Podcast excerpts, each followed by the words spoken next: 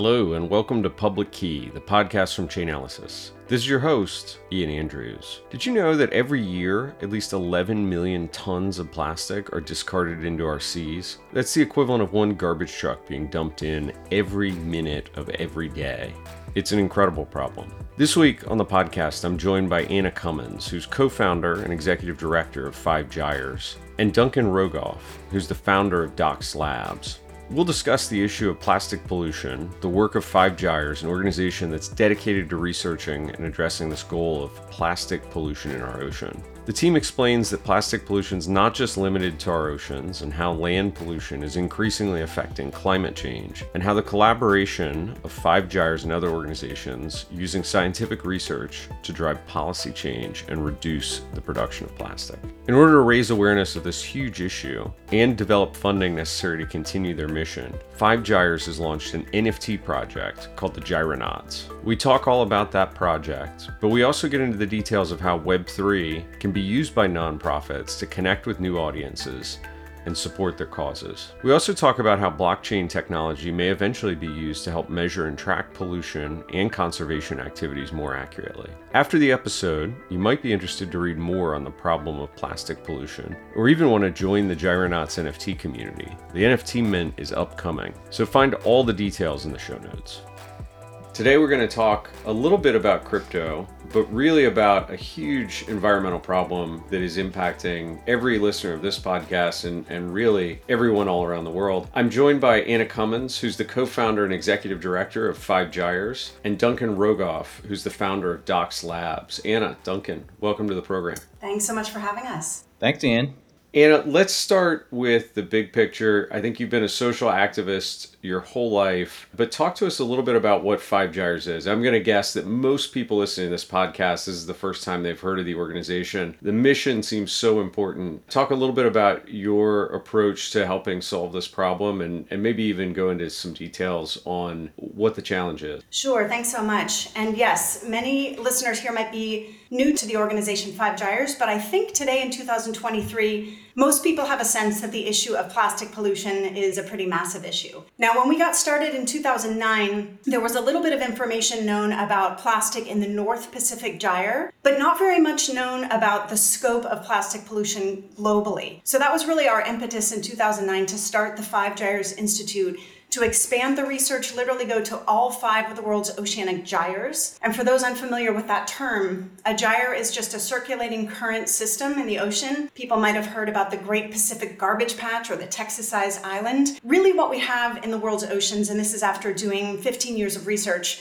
is a plastic smog. We have studied plastic pollution around the world, not just in the oceans, but in the Arctic, in Antarctica, in consumer products and scientists are doing a lot of research about plastic in the human body. And what we have found is that plastic is virtually everywhere. It's in the air, it's in our water, it's in our products, and it's in our own bodies. So, our goal as an organization really is to do scientific research to better understand the scope of this problem so we can use that data and science to drive policy change. That's amazing and spawns a bunch of questions. And you said, well, no, this is not just contained within the Pacific Ocean. This is actually happening in all the oceans. So that was a new piece of information for me. But dig in a little bit on why we shouldn't just think about it as the garbage patch and need to go a little bit deeper into the context. Well, first of all, this was the ultimate tragedy of the commons finding plastic in the oceans, it's not a place that people thought to go look. Until the late 90s, one of our mentors, Captain Charles Moore,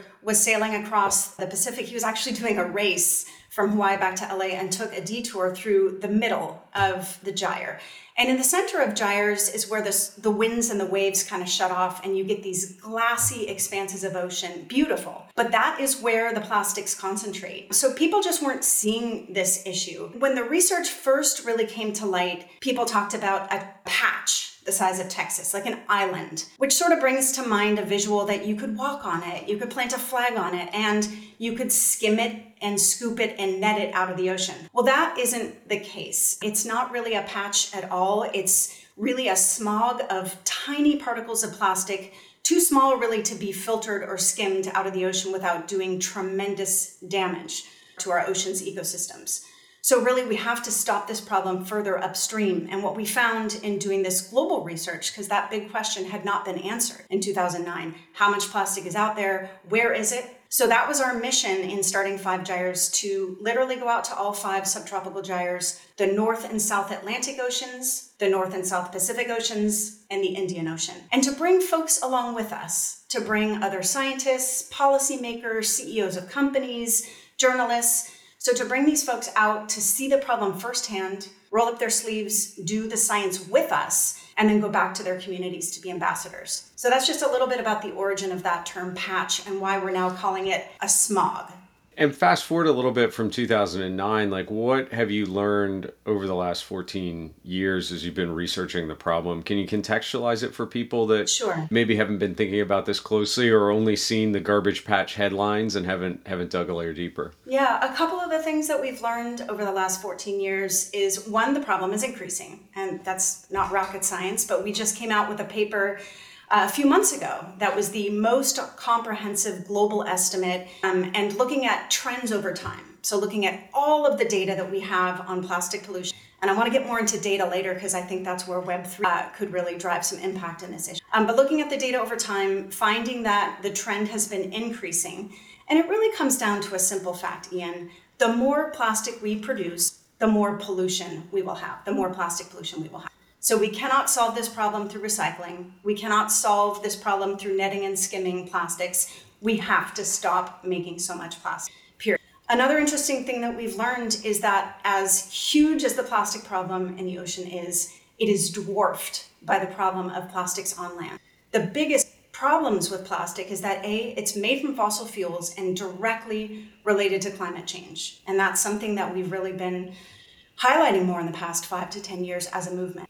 Second, community health, um, public health, and environmental justice are one of the biggest problems with this because as we drill more for petrochemical products, the communities that are most impacted are those that live nearby, and that is always marginalized communities and communities of color. Um, so there's a lot of problems related to plastic. Most of them are upstream in our lands, the connection to climate change, um, and then the oceans are all the way downstream.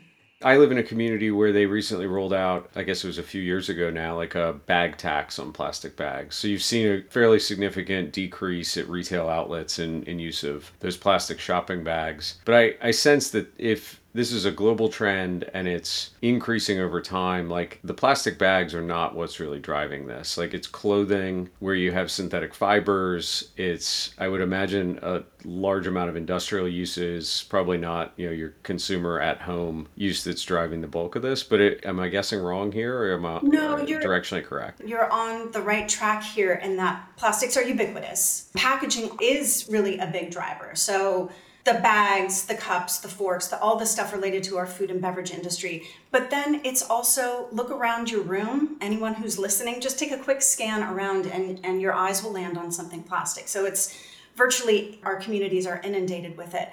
We're trying to, to put across the concept of sectors. And you brought up textiles, that is a huge sector contributing to the problem but it's also agriculture, it's our packaging, it's medical waste, it's fishing gear.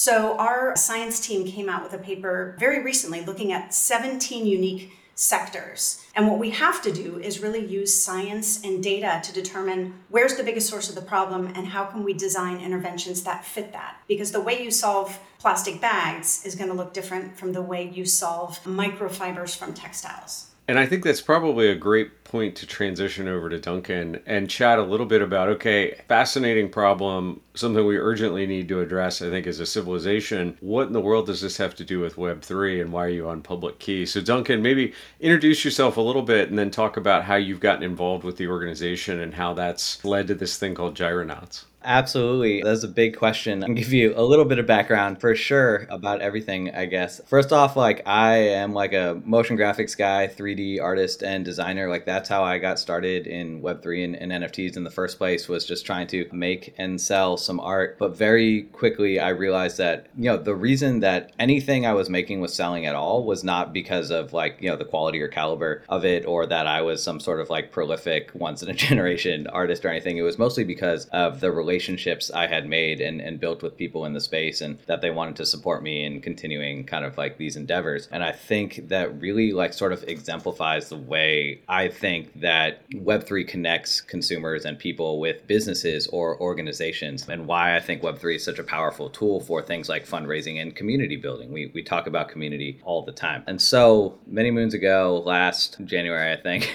we launched a project called Ether Brews and we grinded it out. It took us six months to sell out our project, but we were able to raise some funds and we wanted to make a donation with those funds. And we decided that we found the website, The Giving Block, for people who don't know it, thegivingblock.org. It's a great website. It showcases a lot of NGO organizations who accept crypto as donations. And we came across Five Gyres um, and we thought their cause was really admirable. We liked that they were crypto forward and crypto savvy, but we didn't want to just find their wallet on a website and like make a donation because to me, again, the purpose of Web3 and why we're all on like Twitter and Clubhouse and having this podcast is to build these relationships, is to meet people. So we decided that, you know, we're not just going to make this donation, we're going to invite them to Twitter spaces and we're actually going to get to know this organization that we're donating to and getting to learn more about them and introduce them to our community and vice versa. And so we had Anna and Casson in Twitter spaces and they were like incredible guests. They were really smart and cool and interesting. And I was just totally blown away by, you know, their level of knowledge, not only about plastic pollution and all the work that they're doing, but about everything crypto and Web3 in general, and just their general passion and interest for the space, like really kind of shone through. We kind of struck up a relationship after that in a few weeks uh, later, kind of they came back to me and they say, Hey, what do you think about us launching our own NFT project to try to raise some funds to continue the incredible work that we're doing? And I said, I think that's a great idea. I think it's a really great use case for NFTs and Web3 and, you know, little PFP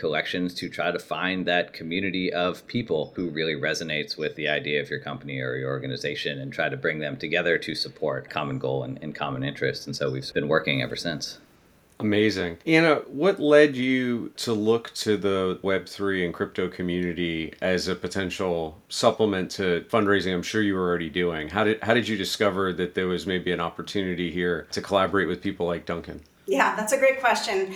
Pre pandemic, crypto was just this sort of dark, gray underbelly type of cloud that I never paid any attention to. But then during the pandemic, I reconnected with an amazing woman, Pam Marcus, who is now on our board. She's an amazing entrepreneur. And when we reconnected by phone, she just said, crypto. she said that this is something that she recommends to a lot of young people today. And I said to her, Well, Pam, I'm not really young anymore. Is it too late for me to pay attention?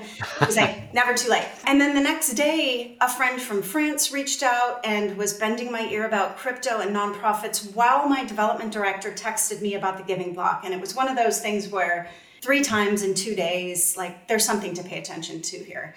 So, without knowing anything, we joined the Giving Block and what was great about the Giving Block is you didn't have to know anything. Basically, a, a back end system for being able to receive crypto, which was instantly converted into USD. And we never really had to, to lift a finger to understand the world of Web3. But it was also around that time that I reconnected with Casson Trenner, who is an amazing activist, entrepreneur, and really brilliant when it comes to the intersection between the nonprofit world and the world of Web3. So, after a couple conversations with Casson, I asked, could we bring him on to educate our team, our board, our community about Web3 and start to untangle some of the myths? So we spent a few months with Casson just diving in. Like, what is proof of stake versus proof of work? What are the real energy demands of crypto? And it was enlightening for our team. I think we had all heard, like many, that crypto is an energy hog, it's the worst thing for the environment, and we realized that the conversation is much more nuanced. The other great thing we were able to do um, and are still working on was developing educational resources that we provide um, as an open source service basically to our nonprofit friends because entering into the world of blockchain has been an incredible impact for us. Financially, it was a source of revenue that I never anticipated. And then it's also allowed us to connect with folks like Duncan and now you that are really trying to drive real world impact, but looking at are there some alternatives to the traditional financial systems that are in many ways responsible for the very things that we're fighting. So I would say that we're still early in our journey. We have definitely learned a lot more than I think a lot of nonprofits in our space. But we strongly believe that blockchain is here to stay and that the more nonprofits can do to educate themselves and to start to make connections to Web3 groups, the stronger we are together. It's interesting that you flagged the environmental concern was one of the big topics you had to discuss as you were educating the board. Many of the companies I talk to, the, the first thing that they worry about is kind of criminal exposure. But obviously, given your mission being an environmental one, it makes sense that energy consumption would be the, the yeah. sort of top concern to get over. I'm curious, were there any strong objectors who said, hey, this just really doesn't make sense or it doesn't align with the mission or this is very, held a really strong concern about going further into the space, particularly as you've started developing the NFT project? Absolutely. And I think that was one of the reasons we really wanted to do this work with Cass and to arm ourselves with knowledge about what is fact versus fiction so we could push back on some of those myths about how all of crypto is an energy hog, et cetera. So we have definitely had objectors, and part of our mission with this is not only to address some of those objections, we're not going to convince anyone, but for folks who are curious, we can help them along that journey and help to make some deeper connections. So, part of the reason we really wanted to embark on this NFT project, not just receiving philanthropic dollars from NFT projects, but actually driving our own, was to even flush out some more of those objections and see if we can show in real time okay, you might have objections with X, Y, and Z, but here's a project that's actually generating revenue for 17 nonprofits that are doing real world good. So I challenge anyone to push back on that.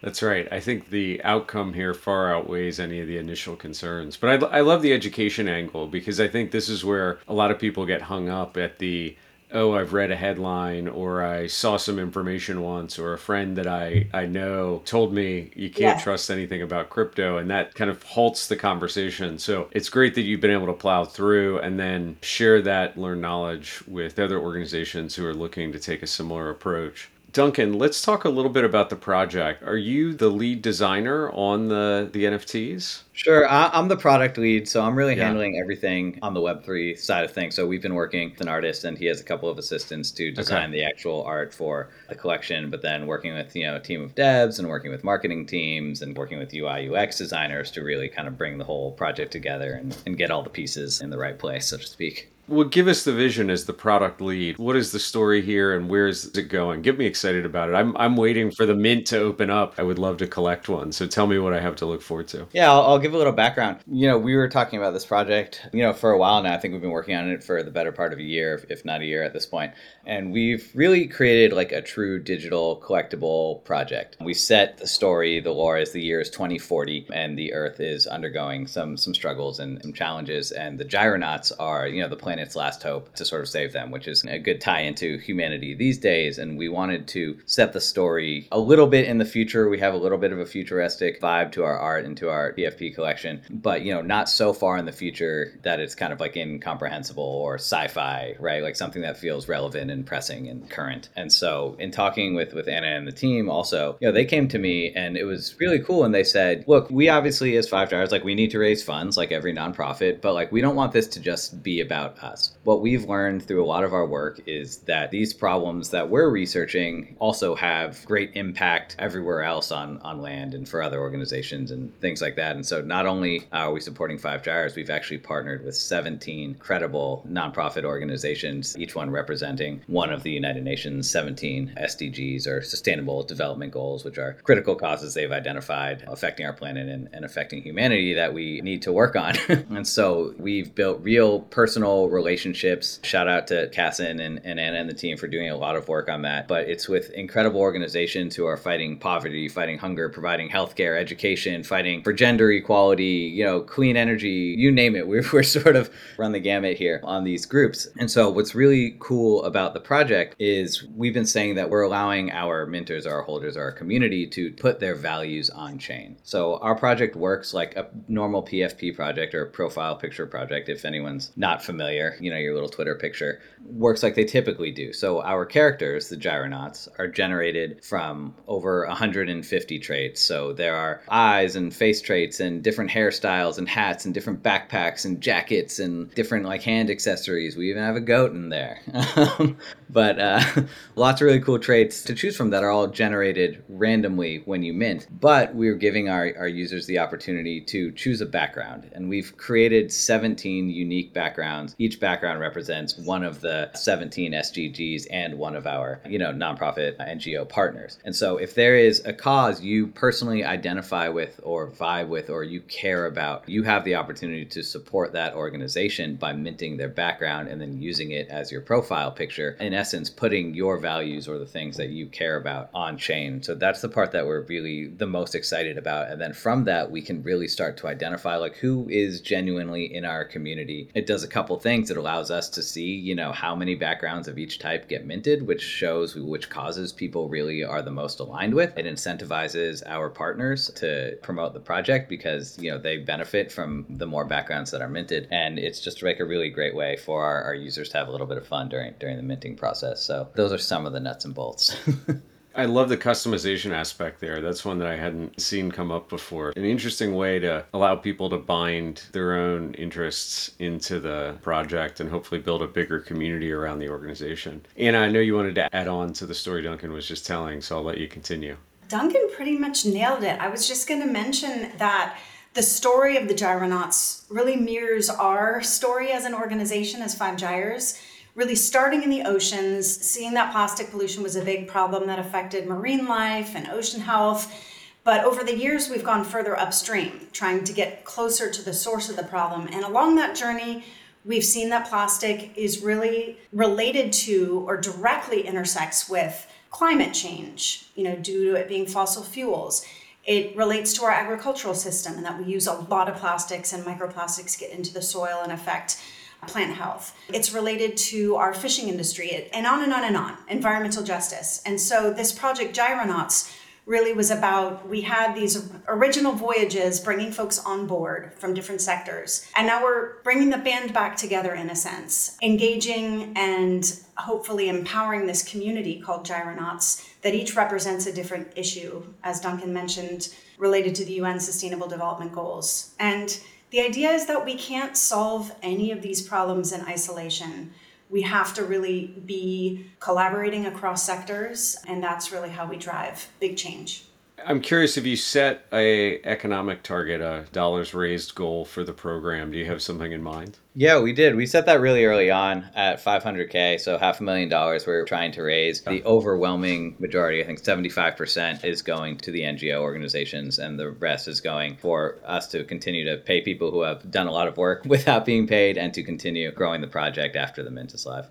That's exciting. I'm hoping that by spotlighting you here on Public Key, we're able to get some big donors that can get you uh, close to and maybe even surpass that goal. What does the auction model look like, or the initial mint model? Is it just open to anyone? There's, I know there's more complex kind of distribution tactics that folks sure. are employing these days, like reverse Dutch auctions, that I don't fully understand how that that actually plays out. But yeah, I'm not a big fan of the Dutch auction in general. We're keeping things pretty straightforward. We do have an allow list. So the mint will essentially happen in two phases. We'll have a very brief window for allow list members to to mint their NFTs. Probably, you know, maybe 2 to 3 hours max, trying to keep everything really tight in the market. And then we open it up to the public and anybody who wants to mint can come mint. We're targeting a supply of 4,949 and a mint price of 0.049 ETH. So, you know, just under $100. I think it's around like 90 bucks right now. So something fairly attainable, I think, for, for most people, at least in the space. And so we're, we're anticipating a, a pretty good turnout on Mint Day, and we're definitely looking forward to it.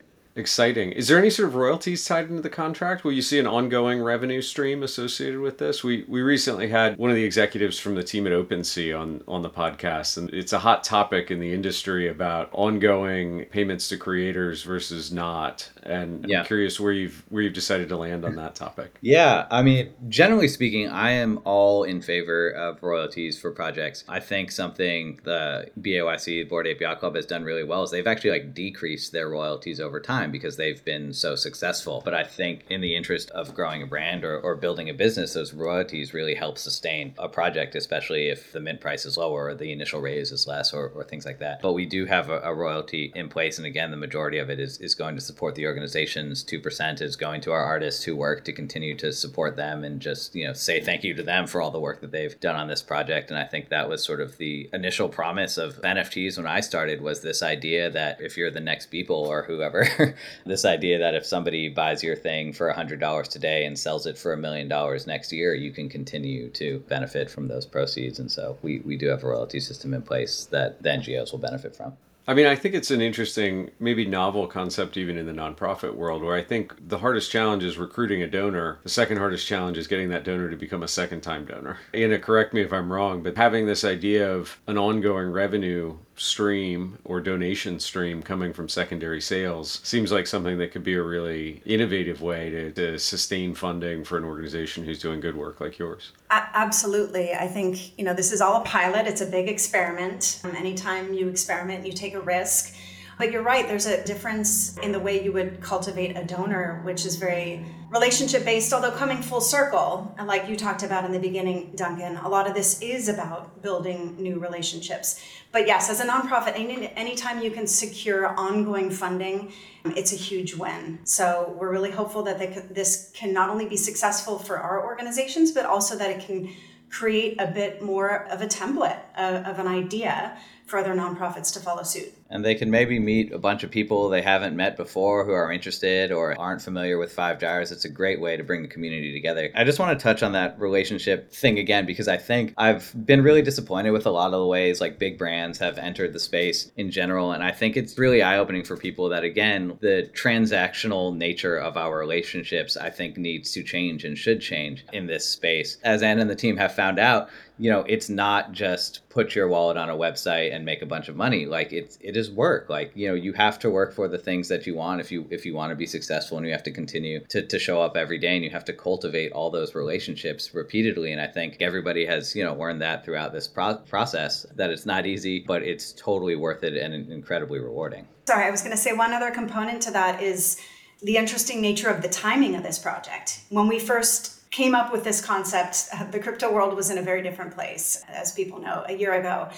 But the fact that we are launching it during what people consider more of a winter, we're hoping that the philanthropy, the values, the mission of this project will help it rise above and really demonstrate that you know regardless of the bandwagoning that happens when things are in a different place and people jumping on the bandwagon to make a quick buck um, the fact that things are not in that place now really calls for every project to have integrity. And we hope that that's what makes this stand out from a lot of the noise. I think that's a really good point. I think integrity is, is a great word. Maybe I'll, I'll make a tweet about that later today.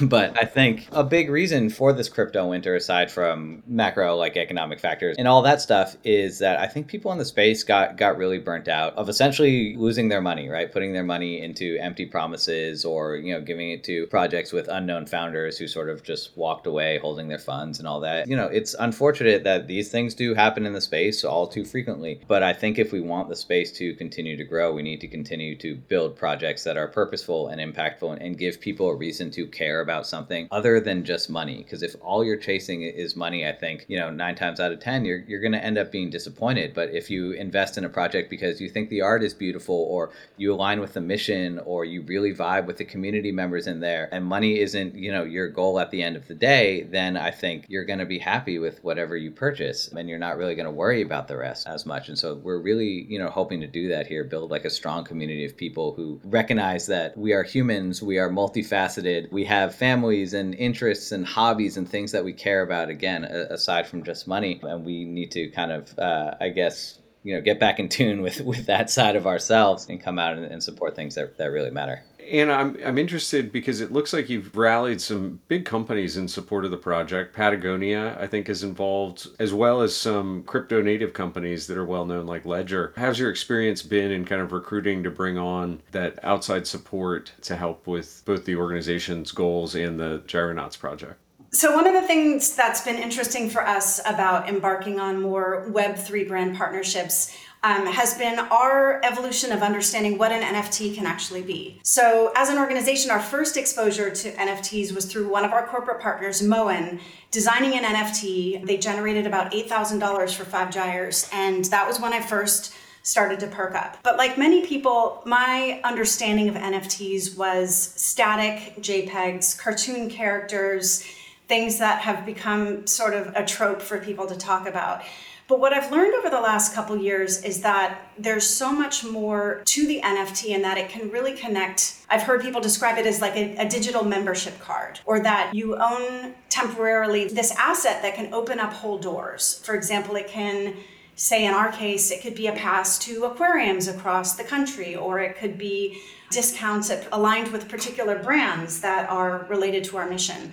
So what's been really cool about Gyrenauts is we've been able to connect some of that utility with our brand partners, both those that are open and actively exploring blockchain, you know, for example, Ledger, which is a, a Web3 native company, and is providing some product to holders of our NFTs. But then some of our non Web3 partners like Klean Kanteen and ChicoBag that make products that help people live a plastic free lifestyle. So it's been really cool to connect some of these real world utility concepts to holders of the NFT and hopefully engage more people in understanding that NFTs are not just these static images. And sometimes they are, and that can be beautiful too, but that there's more potential here. I want to talk that up just like a, a, little bit more. It's just make sure it's really clear. I think the other reason that I have pushed the team really hard on corporate sponsorships as well as additional support from our, our NGO partners is, is this idea of rewards, right? I think we are very much in a space where people say, okay, I'm, I'm minting this thing or I'm paying $90. Like what, what's in it for me, right? And it's like a totally fair question, right? And because the nature of this project isn't promising a metaverse or a Web3 game or a token with a hundred million dollar market cap. Like we're not promising all of these things, right? We're promising something really, really achievable, which uh, is one of the reasons I'm so bullish on the project. Is that we're not building anything from scratch. We're supporting all these groups who are already doing incredible work, but we needed to have like a real legitimate offering for people, and so the corporate sponsors have been really, really helpful in that. Like I cannot even calculate how many like physical rewards like we have Patagonia donated hats and you know t-shirts and shorts and we have dozens of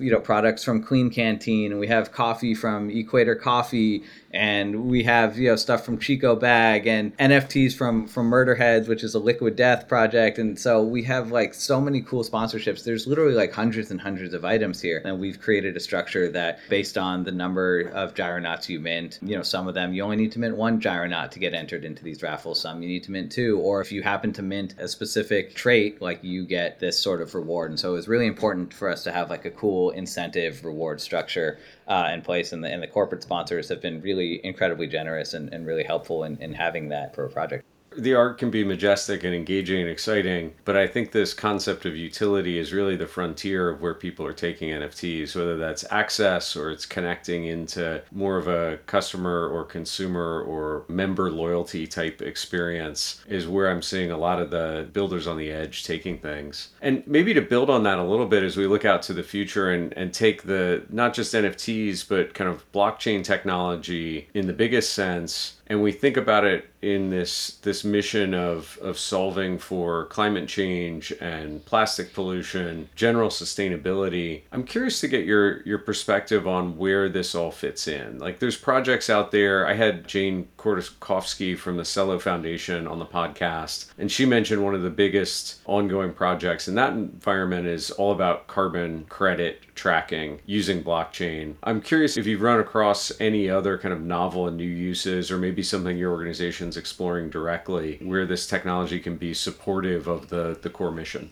Yeah, that's a topic that we're fascinated by, um, getting beyond just what is the power of blockchain to generate philanthropic dollars, but how could the actual technology be used in solving real world environmental problems?